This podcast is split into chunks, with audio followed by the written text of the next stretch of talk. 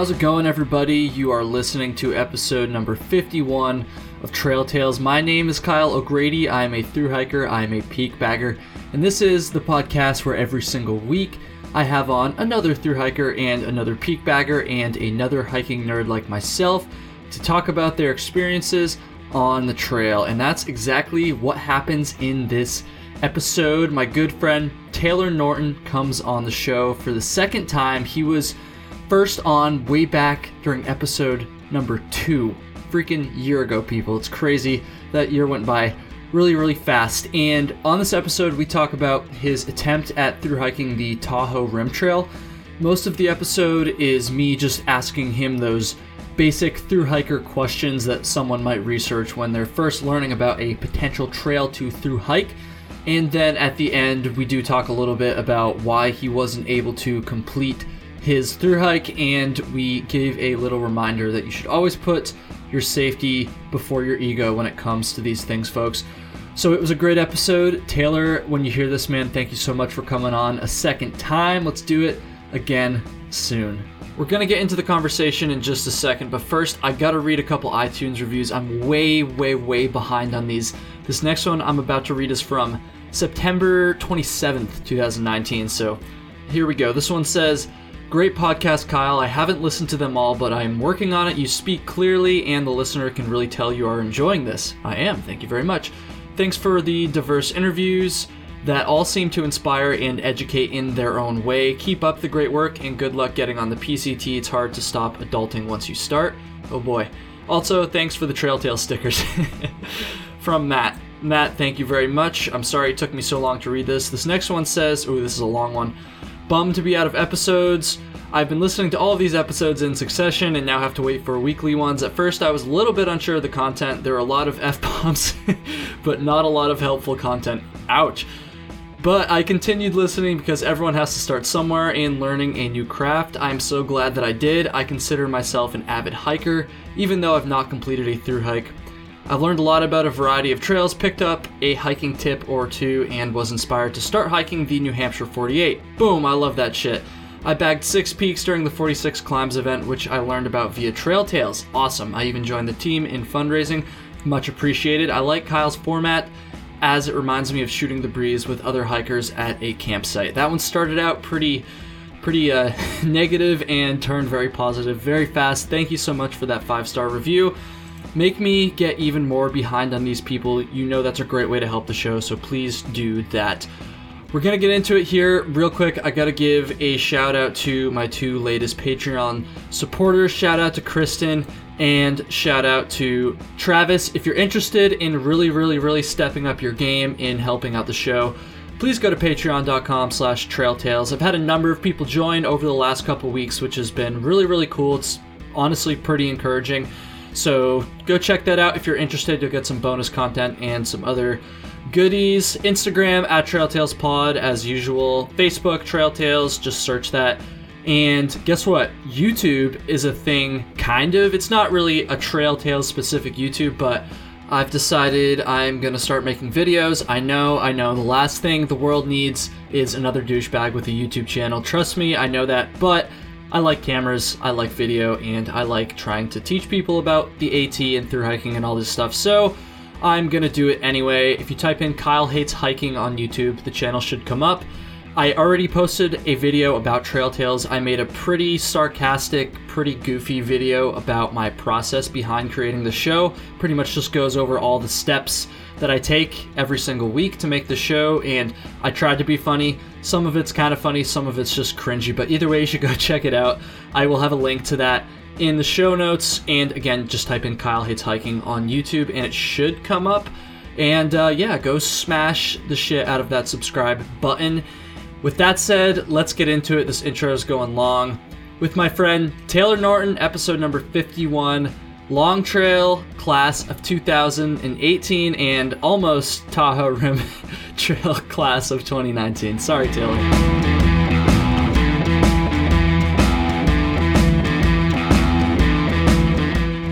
How's it going, everybody? Welcome to episode number 51 of Trail Tales. Taylor Norton is on the show. What's going on, Taylor?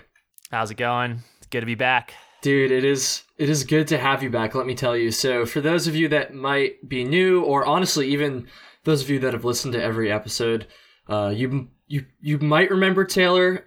His last episode was the second episode ever that I put out, like freaking so long ago now. And in fact, it'll actually be one year. I, I like just realized this right before I hit record. It'll be one year to the date between when this episode comes out and when our first episode came out. It was number two. We talked about the Vermont Long Trail. Taylor and I met each other um, when I was on my Appalachian Trail through hike in 2018.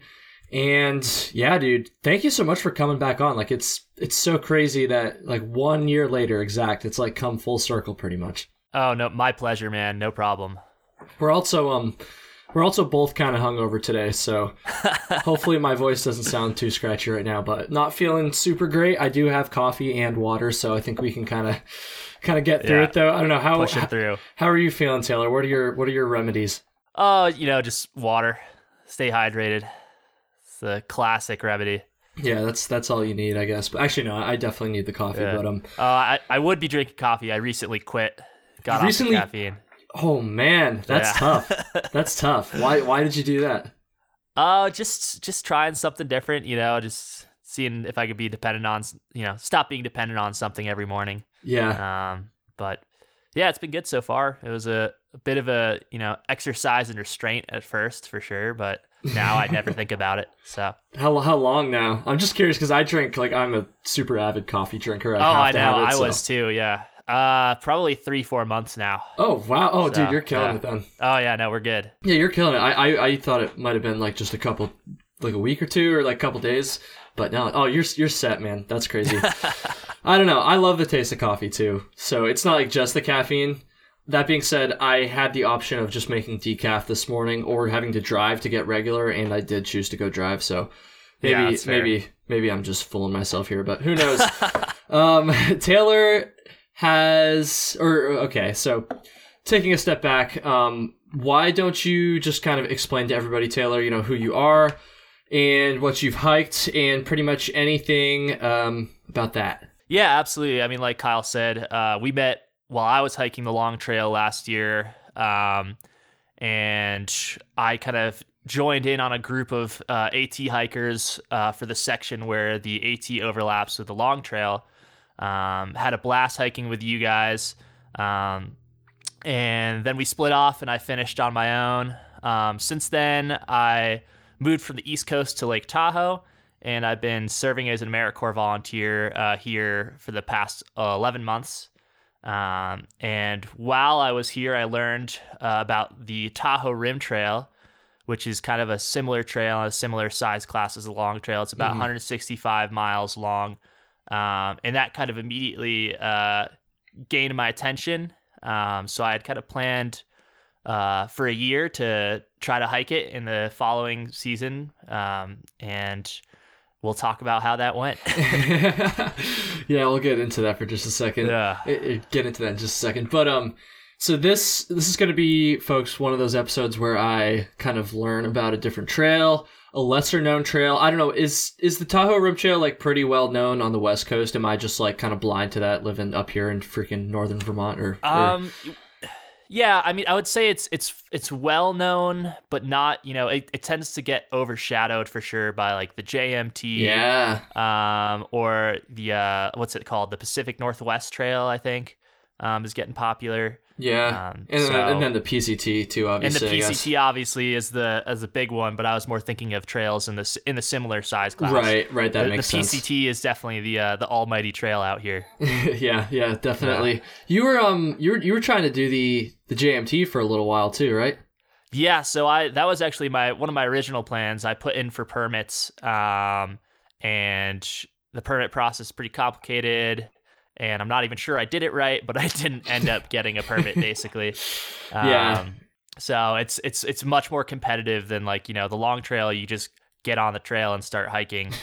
Um, so Yeah, kind of, kind of a bummer, but I mean, it also kind of makes sense because there's so many people trying to do the Yeah. I talked about that permit. Well, I, I didn't talk about. it. I don't know anything about it, but I had a guest talk about it phew, back in like episode like 36 or something in the 30s. Nick Scaramuzzo was my guest's uh, Right, right. name, and so if anybody's curious about that, you can go check that out. But it is kind of a a hassle, and and I feel like the Tahoe Rim Trail, at least like I, I don't know. Actually, I guess I shouldn't say that. Are there any sort of permits at all you need for the Tahoe Rim Trail?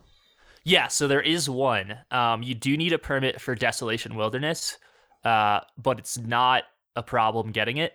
Um, the one problem is uh, trying to nail down what days you're going to end up in Desolation Wilderness. Uh, so that was something I wasn't used to. You know, the long hiking the long trail, it was just kind of you know get to wherever I want to be on whatever day, and it was totally fine. Mm-hmm. Um, but the uh, the desolation process, you kind of have to let them know where you're going to be, what day. Um, so you have to kind of plan for that, which was uh, an interesting thing to work around. So it's not like a like a an official like park. It's just like a wilderness area. Right. Yeah. So it's uh it's just a protected wilderness. Okay. It's really beautiful. It's all just um like there's just a raw granite everywhere, which is why you could when you hike it, you can tell why it's called desolation. Um and it's just heavily trafficked. I think it's one of if one of if not the most uh heavily traveled wilderness areas in the country. Oh wow! Um so yeah. How many miles of the Tahoe Rim Trail is the uh, desolate desolation wilderness? You said right? Desolation, yeah. Gotcha. Uh, so off off the top of my head, uh, I want to say thirty ish. You know, Okay. in that range. It's not super far. Uh, but far enough that you have to kind of like plan out your campsites a little bit. Yeah. people people have done it in a day. I was planning on really taking my time through there because I really enjoy it, and I brought a I brought a fishing rod along. Oh, nice. Um, so I wanted to spend two days fishing at some lakes that I I really like to go. So was uh, um, you could do it in a day. You could do it in two days. I was gonna do it in three. What's the um, process for the permit like? Is it because on, on the AT, for instance, there's like the Shenandoahs where you literally just walk up to a kiosk, like fill out some shit, and then like you're fine. Mhm. Like that's your permit. Or the Smokies is almost the same thing. You have to print it out ahead of time and pay like twenty bucks or whatever, but it, it's still like pretty damn easy. Um, it sounds Right. like it was not too much of a hassle to get that permit either. Not at all. Yeah, I mean it's uh, you can do it online. You can rever- reserve areas online. Okay. Um, there's a rim trail uh, hiker permit that kind of lets says I'm going to Gotcha. be in the wilderness at this day, and you can kind of camp wherever you want once you're in there. Which would make it a lot easier. That's like the one in the uh, in the Smokies. It's like normally in the Smokies you have to pick out your designated campsites and, and reserve it for whatever your night is and all that stuff. But they have the through hiker permit where it's just like, okay, get in and get out in X amount of days, and you know you'll be fine. Right. Yeah, and so you could, like I said, you could either get it online or you can get it uh, in person. I live ten minutes away from the permitting office, so I just walked in and got mine hmm uh, the day before I was gonna go out. Okay. um, or it might have been the day of actually the morning of because i don't think i started till like noon on my first day hmm so I got you, man. I got you. I'm glad you brought up the uh, fishing pole thing a second ago because I actually completely meant to to ask you about this when we when we were kind of talking before, and I forgot because I suck and I'm hungover. uh, absolutely I see on your Instagram that you're doing a lot of fishing, and I was just kind of wondering, like, is that like backcountry fishing? Is that like front country? Like, I mean, this isn't a fishing show, but I Yeah. do know that people like you know kind of combine the, the whole backpacking or hiking thing with fishing. So I just kind of wanted to pick your brain about that a little bit. absolutely yeah so uh, about a year ago pretty much right around when i last came on the show i started fly fishing and that's kind of become a, a love of mine over the past year hmm um, I was interested in getting into fishing when I go on overnights or backpacking or whatever.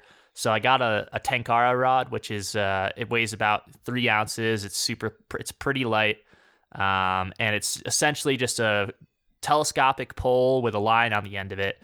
Um, there's no reel or anything like that. So that's kind of what I've been using while backpacking, and it's just a especially when you're hiking alone, it gives you something to do if you get to camp early, spend a couple hours fishing.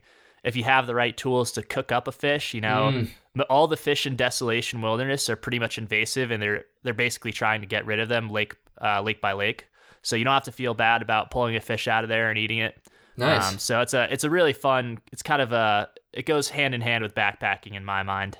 Yeah, dude, that's really cool. I, I am not a fisherman at all. I don't think I've cast like casted a fishing rod sober in like the last four years at least. but it is kind of cool. And one of my friends, Dan, who I've mentioned a couple times on the show, but he doesn't have any social media. I've been trying to get him to listen to this podcast since I started it, and he still Right. won't.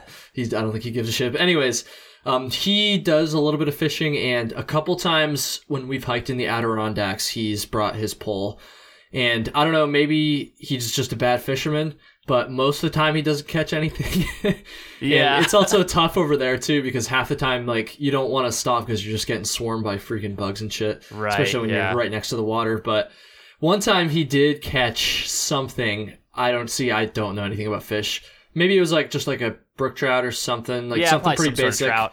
Yeah. Yeah, something pretty basic. We were on the uh, Cranberry Lake 50 loop trail in uh, the St. Lawrence County western part of the Adirondacks, northwestern part, and it was it was such a unique experience for me backpacking because I mean he caught the fish, but we kept it and basically he had like a little a little knife to fillet it or whatever, but you know other, than that he just had his his pole, small pole, obviously trying to save weight, and he caught a couple of these fish and we started a fire a legal fire folks we always people get people get uptight about that stuff nowadays. oh yeah, definitely, definitely. um a legal fire and then we took a stick and like dan like sharpened the end so it was kind of like a little spear like cut the fish down the middle i think and then put Mhm. the fish on the spear and like hung it over the fire and like cooked it. Yeah.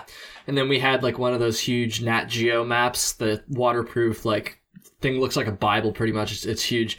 And we basically just took one of those and like put it on the the uh the ground and that was just like our little plate to serve it on. And awesome. it was we had like fresh fish in the middle of the backcountry. So that was that yeah, was that I was there's, kind of there's cool nothing like it when you're just eating uh, camp food, which you know I know some people are out there making some really amazing uh, backcountry meals, but I'm not one of them. So having a, a, a fresh fish is something pretty special. Yeah, definitely, definitely. And I don't know, it, kind of something you said a second ago too. It's like just kind of breaks up the routine a little bit. I mean, I've said this recently about photography, like trying to take more photos for myself. It's like you're still hiking, but it adds like a whole nother dynamic. It adds something new and interesting. And I feel like fishing would kind of be the same way. It's like you're still hiking, you're still backpacking, but you have something else that's kind of fresh and, and different to to shake up the experience a little bit. So I think that's I think that's really cool, man. Yeah, and I found it changing up kind of my my planning when I was hiking, um, because I would, you know, if there was a lake that I was camping at one night, I really wanted to get there or on the early side, so I had some Mhm. time to fish before dinner and setting up camp and going to bed. Um, whereas on the long trail, I was kind of just feeling motivated to hike until either I couldn't anymore or until it got dark. Yeah, man. So Yeah, man. Did you? So you you were gonna bring your pole the whole time? Like, it, can you can you fish like pretty consistently along the Tahoe Rim Trail, or are there just like a couple spots? Uh, so the uh the West Shore and uh kind of southern. I guess southern it's a, I guess it's a, like a lake. So It's a loop, yeah. But um, but you're you're pretty far removed from the from Okay, Lake okay. Tahoe itself. But the uh the West Shore and the southern section um have some fishing for sure. And then as you move into the northern section and the eastern section, from what I understand, um, spoiler alerts, uh, it's it's it's very dry and there's not uh much op- not as much opportunity. okay, Um, interesting. so- But did you did you catch anything? That's the real question. Oh yeah, I mean, uh, my first campsite, I caught like three or four brook trout uh, in this high altitude lake. It's like nine nine thousand feet around there. Um, it was a lot of fun. Um, the second lake I camped at, uh, no fish at all, and those were kind of the two areas I was hoping to find fish. So hmm it was, it's, uh, you know, for three ounces, it's even if you don't catch anything, it's a lot of entertainment for not that much weight. Yeah, dude, definitely. Like, is that really all it weighs? Is three ounces? Yeah, I think with the case, uh, it totals out to nine ounces, which is kind of funny that the case they gave me weighs more than the rod itself. um, I brought along the case too, so if you want to add that in uh, to the mix, that's you know, it's still it's worth it in my mind. And then like what else? See, this is I literally don't know anything about fishing. Like what else do you need? Like you got to have like a a hook. Like I don't know. Like I don't even know. Like, Yeah, no, is it so- really so- that like a small of a weight penalty? I I brought some uh some flies, so they're like little artificial flies. Mhm. Um, you know, it's it's it's a small metal hook that's like maybe the size of your fingernail or smaller. Um, and it's got feathers and hair tied to it. So I didn't bother wondering what the weight of that was because it's pretty negligible. yeah, yeah, Yeah. So I brought I brought probably like ten or fifteen flies with me just to have some variety. yeah, dude. I I, I gotcha. So here's a question. Um, so this trail is partially in California and partially in Nevada, correct? Yes, absolutely. So if you're bringing a fishing pole on this hike, are you going to need two two different uh, state fishing licenses? So that's actually a really interesting question. Tahoe is kind of unique uh, in the sense that anything that kind of flows into Tahoe or is in the Tahoe Basin, you can have a, uh Nevada license or a California license and fish Oh. legally um, Interesting. anywhere in the basin. Um, so it's it's kind of a weird, unique uh, exception to a lot of the rules, just because I think it would get be a lot messier for everyone. You know, authorities and fishermen or anglers uh, alike. when it's the if same body have- of yeah. yeah if you had to have two different licenses and there'd just be a lot of gray area Yeah, dude, that's that's interesting. I'm I'm kind of like a geography nerd and like borders kind of fascinate me. So like I know it's just like a state border, not quite the same Yeah. thing as like international, but that is kind of interesting how there's just like that little exception and like it makes me wonder like where they draw the line. Like is it just like within the immediate like area of the lake or I I, just kind of yeah wonder how just, the border just kind of goes right through the middle of the lake uh not it's a it's a little more uh like california definitely has more of the lake than nevada um but it's just kind of a i don't know it's an interesting entity tahoe in itself it's kind of a little bit of nevada a little bit of california and a little bit of its own thing hmm I got you, man. So, that yeah. sounds that sounds really cool. Maybe maybe when I get a little bit older and am not inclined to hike as as hard as I sometimes do now, or or maybe if I just get sick of taking photos, I'll have to yeah get a fishing get a fishing rod because especially like again living over here in the whites. I mean, I'm sure there's some spots you could fish, but I feel like in the Adirondacks it would be a lot better. And, and I mean, obviously, like a ton of people do fish there, both front country and back country. So absolutely yeah that's really cool. Um, so for these episodes, the learn about whatever trail episodes, I usually have like a bunch of questions written down. I don't think I said this in the. I said it to you before we started recording, Taylor, Yeah, but I don't think I, I I didn't I didn't mention it in the beginning.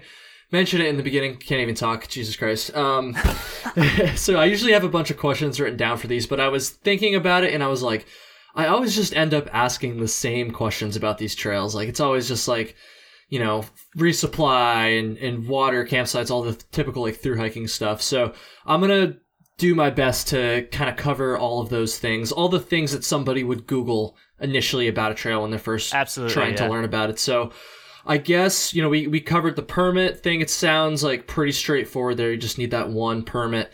Is there any other like big logistical information that someone needs to know like before they actually start the trail?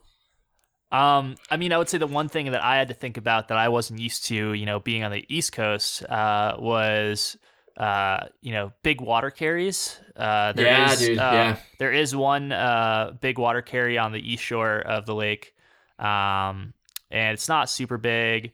Uh, I want to say, you know, there's like 20 miles or something. That's that's pretty no- big for Yeah. for my standards. So No, it's. I mean, it's it's it's big enough that you have to worry about it. Um, definitely. and obviously that's dependent on what time of the year you hike. Later the season, the the worse it gets, and the more less reliable the water sources gets Mhm. get. Um, but I mean, I would say that was the biggest, uh, you know, change for me was really having to think more about water. Whereas uh, on the long trail, I think there was only really one spot where I ended up running out of water and w- still wanted water, um, and that Yeah. was up by uh, like Camel's Hump, Mhm. um, ca- between Camel's Hump and Mansfield. Yeah, Um, dude. See, that's like. I, I never have to think about the water, so that's that. No, it's I, I was I was I was gonna kind of ask about that later on because that's another question I always like to ask when I'm learning about these trails. Um, so why don't I have you just elaborate a little bit more? Um, so there's that one dry stretch, but Yeah. I, I'm sure there's less water still than like the long trail, for instance. So why don't you just talk about like overall, generally, you know, when it comes to this trail, what's the water situation like? How long are you typically carrying for? And can you just kind of talk about that a little bit? Yeah, I mean, I would say what felt typical to me is there is uh, water probably every two miles in the more, uh, you know, the more watery areas. So it's not it's not too bad. But then there's areas where you might not have water for five to 10 Mhm. and then there's that area on the east shore where you have, uh, uh, 20. Mhm. But um, it was more of just uh, I didn't really plan out where I was gonna fill up my bottle on the long trail. I just kind of did it when I needed to, and it was usually usually worked out. Um, whereas on this trail, I was definitely looking at Guthooks a lot more and trying to figure out, you know, okay, I have, you know, one liter left and I've got three or four miles to the next water source. I have to get that water, so don't just walk over the creek. And there's a little bit of concern. Uh, the time of year that I hiked it, which was uh, September, that some of those water sources aren't very reliable. So it was kind of Oh, okay. there's a lot of times when it was up in the air whether there'd actually be water or not. That makes it a little bit more uh, interesting. um, Yeah, you- exactly. You mentioned just a second ago that there's a Guthook app for the uh, for the trail. So that's one thing I was going to ask about was just like the guidebook or, or maps navigation and all that stuff. Is Guthook kind of like the the go to these days for for this trail? So I think it's actually uh, the Tahoe Rim Trail Association has their own app for the Rim Trail now, and I think that's Oh, the most cool. up to date thing. I bought the Guthook app, um, like or the Guthook map, last fall before I had really done much research, so I went with that. But it doesn't seem like it's been updated in a year. Uh, the elevation profiles are all wrong.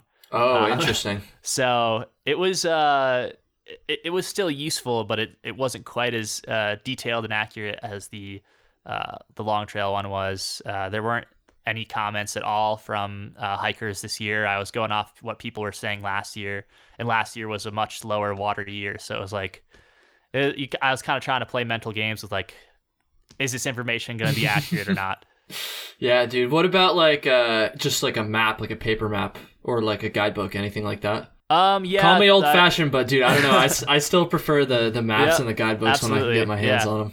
Well, the Tahoe Rim Trail Association has uh, a, a paper map and a guidebook as well, as far as I understand. Cool. That's that's cool that they have their uh, their own app. That's Uh, I wonder if more trail organizations going forward will do that, or if they already have, and I'm just not aware. Like I could I could see the the Green Mountain Club, for instance, doing a an- Absolutely, an, app yeah. just for the long trail. That being said, um, maybe they wouldn't just because the Guthook app is already like so thorough there, and I'm sure they've coordinated there to make sure all that information is accurate. But Right. that's interesting. That's interesting. Um, how about like times of year for this trail? So you said you went in September. I think I heard. Is that like a normal time to go? Like, what's the the window, I guess, of time where people will typically through hike this trail? Yeah, so actually I said it's September, but I really should have said like October because I, I think I started uh, right in the first week of October. Okay. So that's that's considered uh, late for sure. Um, in the Sierra, it's usually pretty dry um, until November, December, but you just never know what will happen. Yeah. um, as far as like snow or rain goes. But yeah, I mean, a, a lot of people hike it throughout the summer. Uh, earlier season, you have to worry more about bugs. Uh, later season, you have to be more prepared for the cold. Um, so it's kind of just whatever, what when you know, anytime in the summer season when you think you got time and uh, you know you're prepared for whatever conditions get thrown at you. Yeah, yeah, for sure. Um, is there like a standard? So it's a loop trail, Yes, right? yeah. So yeah, so like, is there a standard direction that people hike it, like, uh, like Yes, clockwise, so that was- counterclockwise? that was one of the more uh, other logistically interesting things. Um, whereas the long trail, it's kind of like you can start at one end and go one way. You can start at the other end and go the other way. Uh, the the rim trail, you can really start anywhere and you know finish anywhere. Um, so it's it seemed like most people would start at Kingsbury Grade uh, near South Lake Tahoe. Uh, hike, you know, however many days it took them to get to Tahoe City, uh, which is in kind of the north uh, northwest corner, while Kingsbury Grade is in the northeast corner or southeast corner. hmm Um, that's uh, the trail goes right by a grocery store at that point, and then ducks Oh, back into the woods. So that's kind of the main resupply. Um, and then you finish up back where you started. So I, I decided to go with that route myself, but um, people have done it a number of different ways. There's definitely no like uh, you know written rules, and I, I decided to go clockwise. Um, and a lot, it seems like a lot of people do tend to go clockwise. Um, I'm not sure why that's the case, um, but that's that's what I decided to do. I got you, man. I got you. Yeah, I'm looking at it on on Google Maps right now, which I probably should Yeah, have great. done right from the start. But damn, that's cool. So resupply, you kind of mentioned it a second ago there too. So that's always a huge thing I I wonder about when I'm researching trails like this. So you you mentioned there was a grocery store on the trail, and yep. it's not like so. I mean, I feel like you could get away with just one resupply based on the length of this trail. Um, are there any other options as well? Because in like a perfect world, I feel like a trail this length, two resupplies would be nice and comfortable. So is, is there anywhere else along the way to resupply? Um, nowhere that's super convenient. I mean, you can always get off the trail and, you know, hitch a ride to a town and it's probably, probably never more than, you know, 20, 30 minutes away from something. Um, but it's just so convenient to just pull off on in Tahoe City, get your food and just keep hiking. Mm-hmm. Um, getting starting my uh my first day with a five day food carry was definitely a wake up call and my fitness. yeah, dude. uh, so, and I mean, when I did the long trail, like I did mostly three day food carries, and the the four day ones were like, oh, my pack is so heavy. Um, so to have five days of food in there was it's like five and a half really. Um, was was interesting. Um, but yeah, I mean, I think most people just do one resupply because of the convenience factor. Yeah, and at least you don't have to worry about uh, mail drops either because no, it's a yeah. grocery store. I'm sure it's a little pricey because it's kind of out in the middle of nowhere, but yeah, that's not exactly unusual for for trail towns like this. Yeah, well, it's actually it's it, the trail goes right through Tahoe City, which is one of the more populated areas of uh of Tahoe. So it's kind of uh you know it's just kind of a, your typical grocery store. So it's nice. Okay, actually, I'm looking at it right now. Is it a Save Mart? Is that what it is? Yeah, yeah, yeah, yeah. Oh, nice. There's also a Redbox there too. You could rent a movie at the oh, same yeah, time. If you wanted to, you could charge your take Tesla a zero and watch a movie. Yep. Damn. A lot of Tesla chargers out here. Yeah, I I was gonna say I, this is this is really cool that this is a loop a loop hike because there's not that many through hikes that are this length that are loops, right? Right. And so because I found like there's been like some short through hikes even just around here that I want to do, but they're not loop hikes. And like for instance, earlier this summer, or I guess it was beginning of fall, I was very close to going and hiking this trail in New Hampshire called the Monadnock to Sunapee Greenway Trail. Like I, I literally bought the Sweet. map. I had like I already took the time off from work and everything, and like just a couple days before I left, I was gonna go do it, and I was like looking at like the prices for the shuttles and stuff because it's a point to point. And I was like, ah, it's just not worth it. I could just go do a loop in the whites instead and like not have to pay that hundred plus bucks for the shuttle. So yeah. the fact the fact that this is a loop hike is freaking awesome because you still get like a full through hike. Like it's a for it's it's a decently long trail. Like you still get that full experience but you don't have to worry about either shuttles or car spots. You know, going with somebody else, you can just go yeah. and kind of do it yourself. I, I think that's definitely really very cool. convenient. I mean, and the fact that the, the the typical starting and ending point is you know 15 minute drive from my house makes it pretty convenient. Yeah, dude, no kidding, no kidding. Let's see. How about let's talk about weather a little bit. So yeah, again, and and honestly, you might be a good person to talk about this with because you you understand my perspective and now you understand the West Coast perspective too. Um, one of like the big question marks I still have about a lot of these West Coast trails, and I've I've asked questions about this many times on the show, but until I actually go and experience it, I feel like I'm not really gonna know for sure. Um, like the weather just kind of trips me up because I'm just like not used to it. It seems like it can be kind I mean the weather here can be unpredictable, but I feel like it's a little bit more predictable. Maybe. I don't really know. So can you just talk about like the weather on this trail? I know you got kind of caught up with the weather and we're going to get into that a little bit um later on in the conversation, but just for now just like generally speaking, you know, I'm talking like temperatures, how often it rains and and you know, is it sunny? Do you need sunblock? Like can you just kind of talk about some of that stuff? Absolutely, yeah. So um in general, Tahoe is extremely sunny in the summer uh, and extremely predictable. Um, okay, interesting. I think I think it rained twice over the course of the entire summer from oh know, wow late late June to uh, early September. Yeah.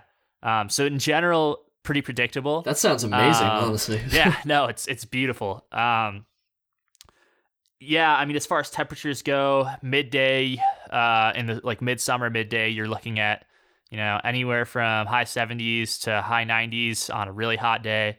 And then because we're at elevation, um, at night, it will still, especially at elevation in the mountains, um, it, it can drop down into the 40s, 30s. Oh wow! Um, no problem. so it could be like um, 85 during the day and then drop down to like low 40s. Yeah. So where I That's live at lake, crazy. at lake level, you know, midsummer it was probably getting down to the 50s. But when you're in the mountains, um, you have to be ready for you know 30 to 40 degree weather. It could it could freeze any night of the year. That's insane. So Damn. That's a that's just like so like that would fr- I feel like that would frustrate me because I'd be like hiking during the day just like sweating balls just like super uncomfortable. And then I'd still have to be carrying all that like cold weather gear too. And Yeah. It just it's not like the AT where during the summer for most of the AT anyways you can like you know you, you don't really it's going to be hot during the day and it's going to be pretty warm at night too. So I find that pretty fascinating. So it sounds like it doesn't rain at all either. That's pretty sweet. Not this summer. I mean, this is my first you know year living in Tahoe, so I have one season to base it off of. But um, in general, I think it's you know it's pretty dry. How um how how high up in elevation are you getting on this trail? Uh, where I was, it was pretty consistently like above seven thousand and kind of riding around eight thousand feet. Mm-hmm. Um, you kind of to start the trail, you drive up a mountain pass and you start at the top of that mountain pass essentially, um, and then you just follow topo lines uh, almost all the way around. There's some passes, there's some up and down, but I mean compared to the East Coast, it was like hiking in a vacation mode. I mean, it's just so so flat and friendly.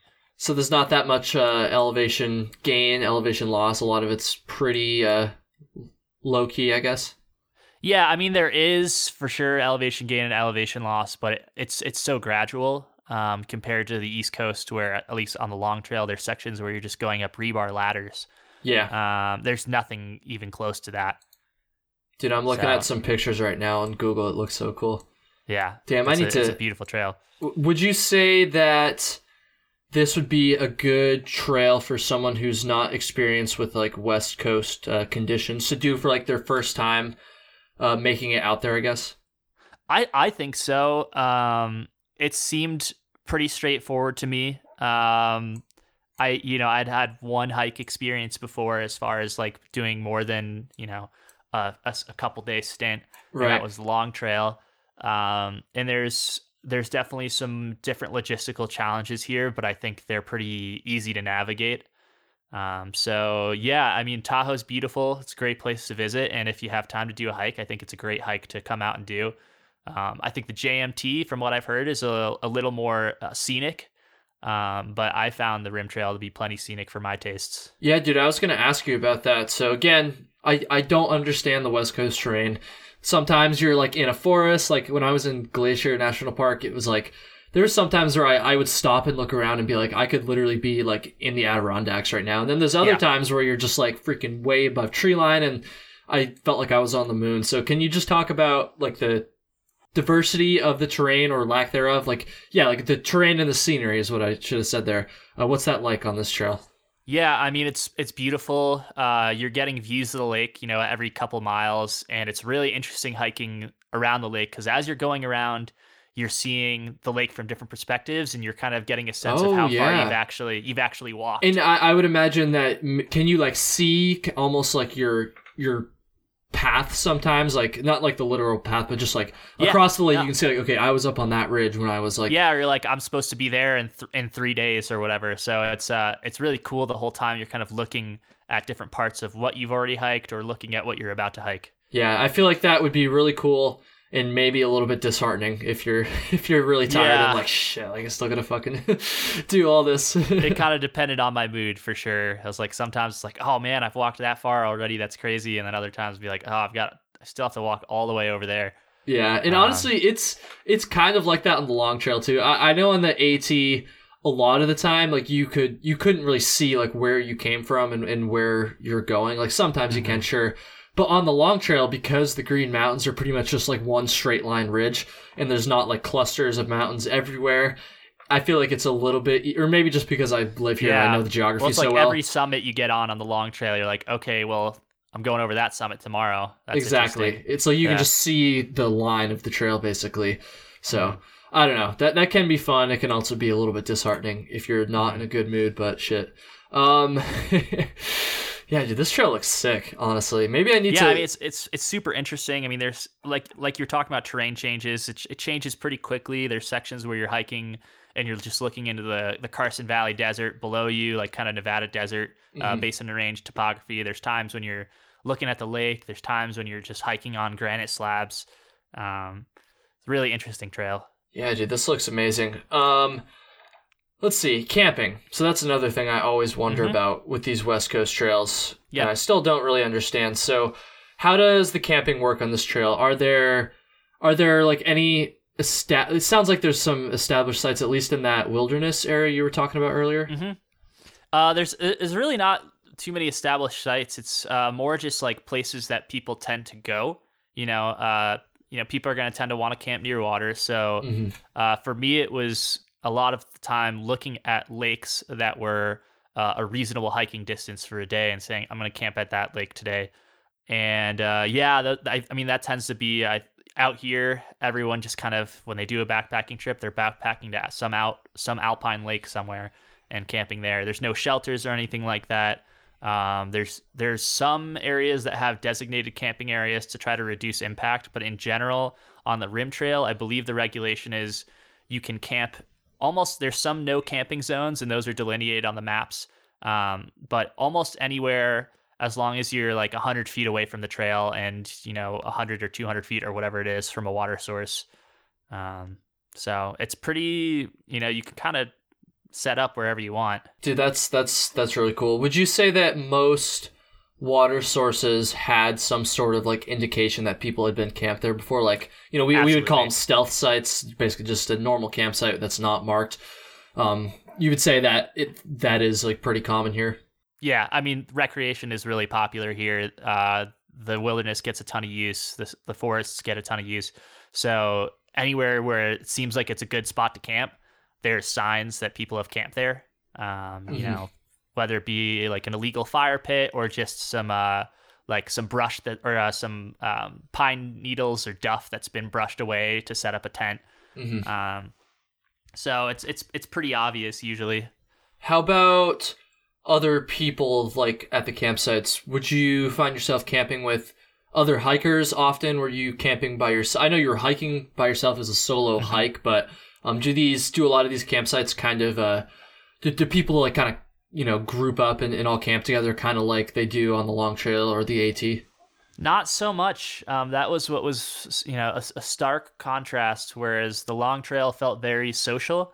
Um, even the northern section, like I, you know, you get to a established campsite and you you talk to everyone about how their hike was that day or whatever.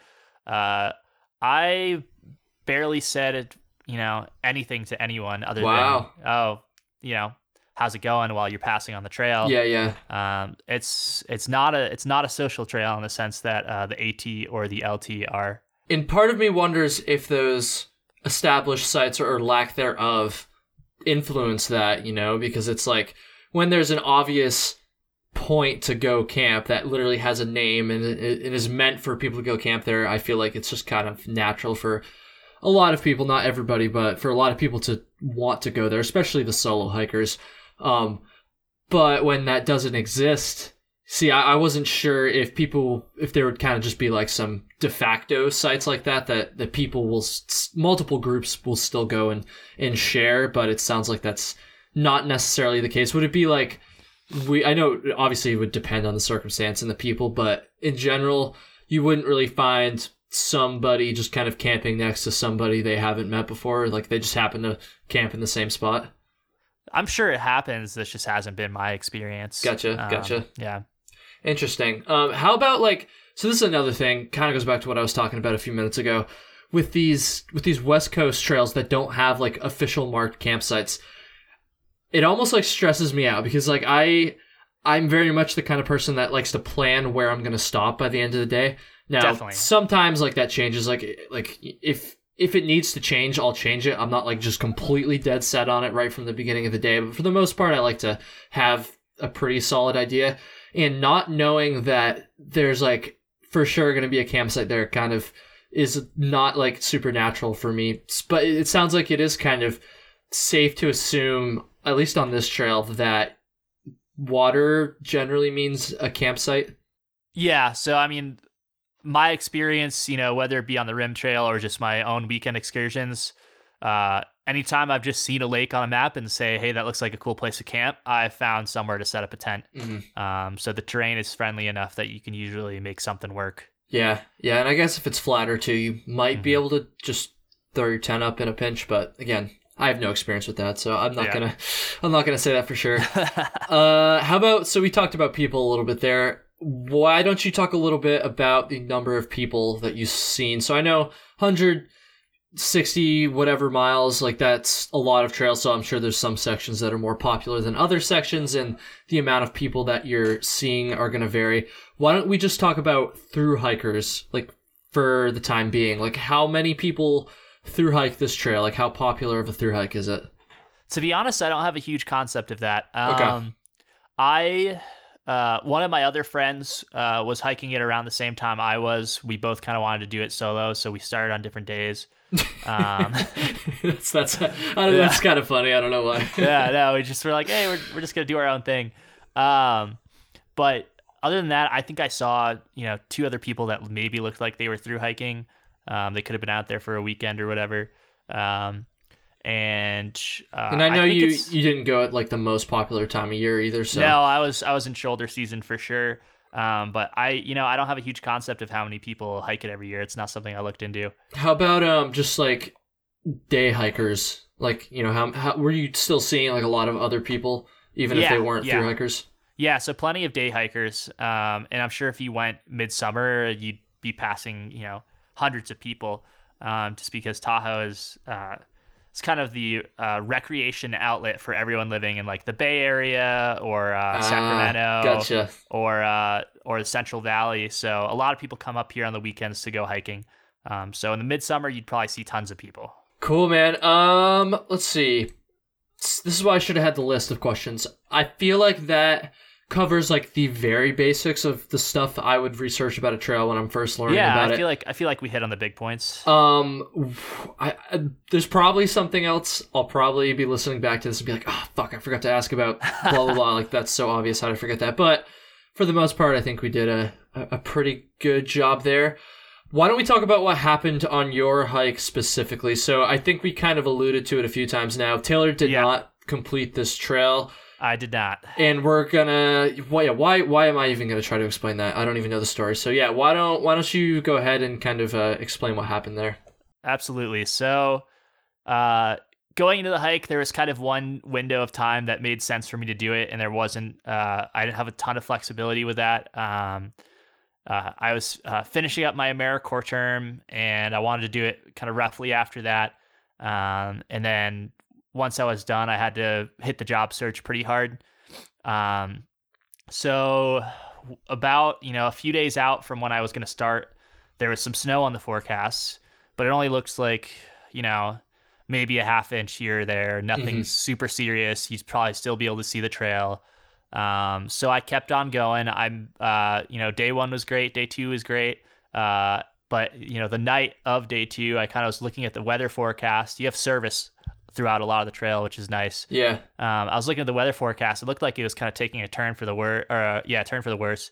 Um, but I was feeling kind of discouraged, so I decided I was gonna try to hike as far as I could the next day and see how the weather goes.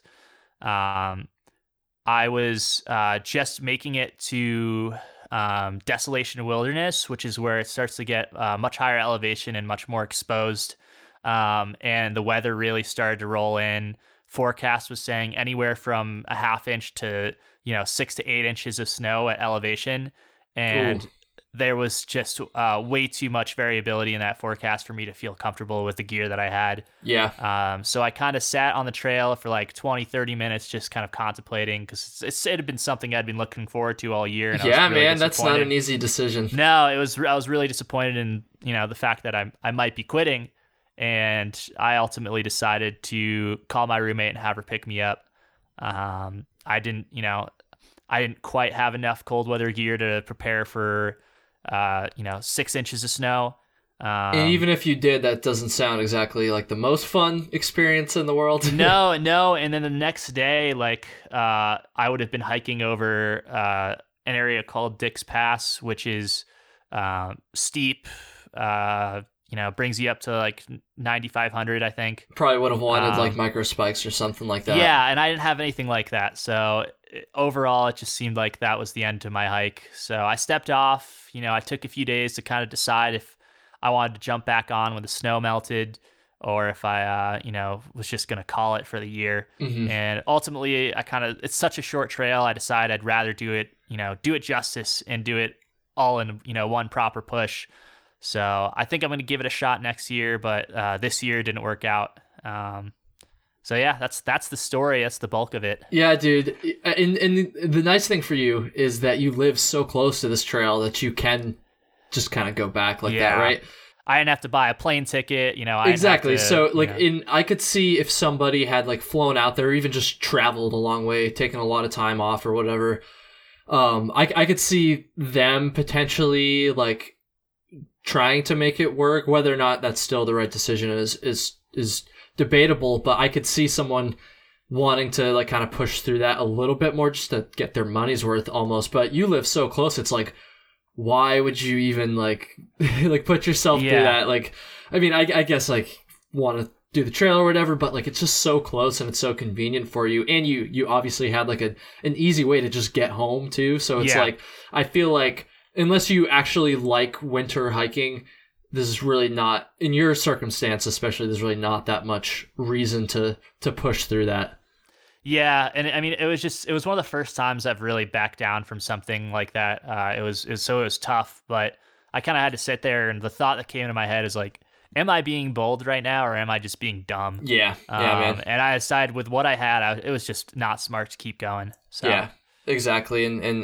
like I said, especially when you have that easy of a way to to to get out and and that easy of access to come back out another time too. So absolutely.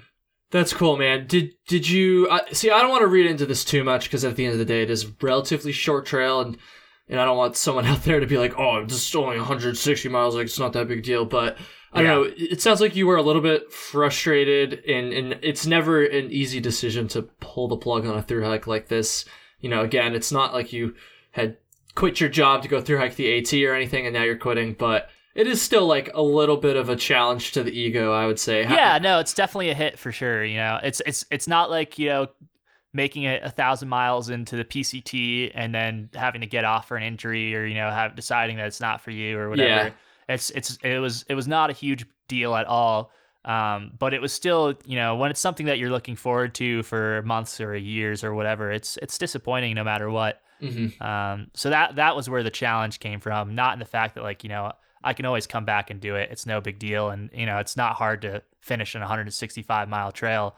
Um, it was just more of that, uh, you know, looking forward to it for a long time, and then having to decide that it just wasn't the time. Yeah, man.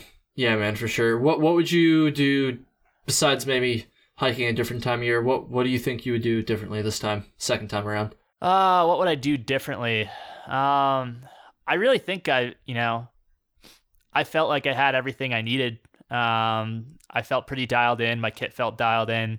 Um, the only thing that really came in was uh the weather. So that Yeah. was kind of what did it. So I, I think, yeah, no, just hiking a different time of year. Um, it's, it's it was it was early snow for sure. It's not unheard of to have snow then, but it is unusual. Okay, Um, so that's what I was going to ask you there. I, I was wondering if that was like not not necessarily expected, but like still not surprising, I guess, or if it was just kind of like a freak freak snow thing. Yeah, from what I understand, snow is always po- a possibility in September or October, but it's it's not uh you don't usually get consistent snow till November, December. So Gotcha, man.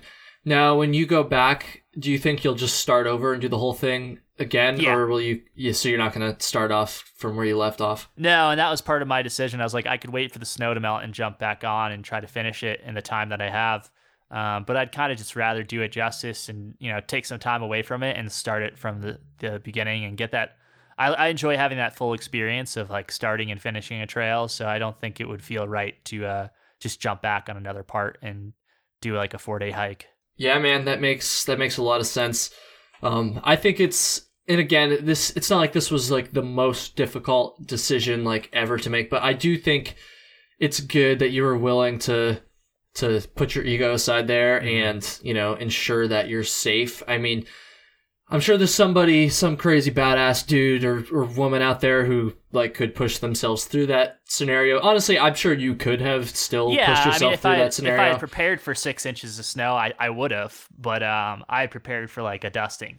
yeah, So but it's it's like it's just not it's just not worth it. And what I'm trying to say here, people, is like I feel like most people know this, but it's always a good little reminder. It's like put your safety first when it comes to this stuff, especially if you live like that close to the freaking trail too. It's like it's like it's it's it's just not worth it, man. It's it's just not worth it. So I I that's that's a reason why I wanted to have you kind of come talk about this on the show is because I feel like and I'm guilty of this. It's like a lot of the time we just place so much emphasis on those who like complete the trail and like there's nothing wrong with that. Like obviously you want to complete the trail, but I think it's just a nice little reminder that you can still like have a successful experience without necess- even if you don't actually hit your goal, like you got to put your safety first in those Yeah. scenarios. and that's I mean that's a great point. I mean the three days I had, I just had a blast. You know, it was like being on the long trail again. Everything I loved about it, um, other than the social interaction, that was a missing piece for sure. hmm Um, Should have gone with your it friend, was- man. I know, I know, I should have, but Well, what was, ended up uh, happening to them? Did they get off too? He, tr- oh my god, this is a story. So this is a story of what happens when you decide to push through when you're not prepared. Okay, okay. Uh, yeah, so he he stuck through it. He was about two days ahead of me, um, and he had set up camp. Uh, his sleeping bag was soaking wet. His uh, tent was soaking wet, um, and he was shivering. And he realized, I got to get out of here quick. This is going way worse than I thought it would. yeah, yeah. Um, so he hiked like five miles in like an hour and a half or something ridiculous. You know, he was he was booking it to this bathroom. He he works on the trails. He's uh part of the Tahoe Rim Trail Association. Oh, okay. So he he booked it to the nearest pit toilet that he knew was like five miles away and slept in there. and then and then he hiked to Tahoe City the next day and hitchhiked home. Damn, dude. Yeah. See, that's uh yeah, I think that just uh, proves proves our point here, people. It's like it's like be careful, definitely. Sleeping in a Yeah. bathroom, I, lo- I love that. I love that. yeah, no, it was it was a pretty funny story, but Well, yeah, it's I funny. was glad. Yeah, funny that it worked out. yeah. definitely, definitely, man. Um, so yeah, we're kind of getting towards the end here, Taylor. So I did not, I did not ask you to prepare a story this time. Do you? d is there anything like any story you want to share? Anything that comes to mind? Like if if you don't have one, like not worth forcing it. But if if there's anything at all, Yeah, I mean, as far as like uh, just a, a story that I like from that hike. any, it doesn't even have to be from that hike. Any any story. First of all, I can't even remember. I've done so many freaking episodes now. What was your story last time? I don't remember. like Yeah. one year ago. I, even I have remember. no idea. Yeah, I have no idea. Some listeners like, oh, I remember it's this, is, and we're just like, yeah. We All right, I got. I got a good story. All right, let's Uh, hear it, man. So when I was uh I- when I was younger, it was like one of my early backpacking experiences. I did like a trip with a company called Wilderness Adventures, where it's like one of those trips where uh, you fly out to a place and you go backpacking for like two, three weeks or whatever in uh, you know a location. So we were hiking through, we were hiking the Teton Crest Trail with like a group of like ten other kids, um, and it was we were like maybe two days into it, and uh, one of the kids on the trip he goes out and goes into the woods to do his business uh, uphill from us a little bit and then all of a sudden we see him running back to our campsite like pulling up his pants pants are like practically around his ankles Oh, jeez. um, and we're like, what's going on? And right behind him, a bull moose is just trotting him, trotting behind him, chasing him. And it went from being like, this is kind of hilarious to like, wait, this could kind of go bad. yeah, dude. so he like ran to the the tents. We all got in our tents, and this bull moose uh, faux charged our tents and just stood right, you know, three feet away from our tents for, you know, 10, 20 minutes, just Oh, kind of staring at us. And eventually wandered away. But it, in retrospect, it was just whole, the image of this guy just running with his pants around his ankles with a massive bull moose in the uh, the Teton backcountry. uh, is burned into my mind. That's fucking So, crazy. Yeah. Damn. Jesus Christ. I didn't know moose were that like aggressive. Oh, they they're aggressive, man. People think they're docile, but more people die from moose in uh, Yellowstone National Park than bears. Oh, no And- kidding. Well, I you know don't quote me on that stat. I think that's true. it sounds about can- right. I am pretty sure I have. check me. I've, I'm pretty sure I've heard something Yeah. around that. Bison too. Bison are pretty dangerous. So Damn, man. or buffalo. funny, funny looking back on it, but definitely a little bit sketchy. in the there. moment, it was a little scary. Yeah. Yeah, dude. Damn. That's that's pretty funny. I it's really bugging me that I can't think of what your story was last time, so I'm gonna look it up after we're done recording here. Maybe it was that. Honestly, I might have told. the Oh no, I would have remembered We'll that. see. I definitely would have remembered that. I, I I hope I would anyways. Yeah, dude, one freaking year later. That's so crazy. Yeah. That's so crazy. Um I think we're gonna kinda wrap it up here, Taylor, but I gotta say, man, like yeah, one year later, like you've been you kind of stuck with the show all that time. When when we did that first episode, uh, you know, I hadn't even launched anything yet. You know, I, we we recorded that before Trail Tales had even launched because yeah, that we was were just figuring it out. yeah, dude, that was like part of the uh, the batch of like first episodes that I put out. And yeah, dude, I just really appreciate you sticking with the show. I appreciate you being willing to come back on a year later. That's so awesome, dude. And uh, yeah, like thank you so much. Yeah, no, it's it's a pleasure to be on. It's been cool to see it grow, and you know, you get some really amazing guests. So it's uh, it's nice to be part of that group. Yeah, man. Yeah. When uh, when you go back and you finish this trail or whatever the next trail that you do is, we'll definitely have to do another one. Um, I think uh, I think we're gonna kind of wrap it up there. Why don't you go ahead and plug anything you want to plug, social media or anything. Plug freaking I don't even know. Sure, yeah. I mean, I'm pretty active on Instagram. Uh, if you want to follow me, my social media or my handle on Instagram is at uh, tnorts. That's T N O R T S S. Um, I post a lot of skiing content, hiking content, fishing, stuff like that. So, yeah, give me a follow. And uh, thanks for having me on the show. yeah, dude, no problem. Do you do any backcountry skiing? I do, yeah, yeah. Okay, I, I want to learn about that sometime. So cool. We'll, Maybe we'll definitely maybe we'll do an episode. Yeah, dude, branch out a little bit. That's awesome. Yeah, exactly. All right. Thank you, everybody, for listening, and have a good one.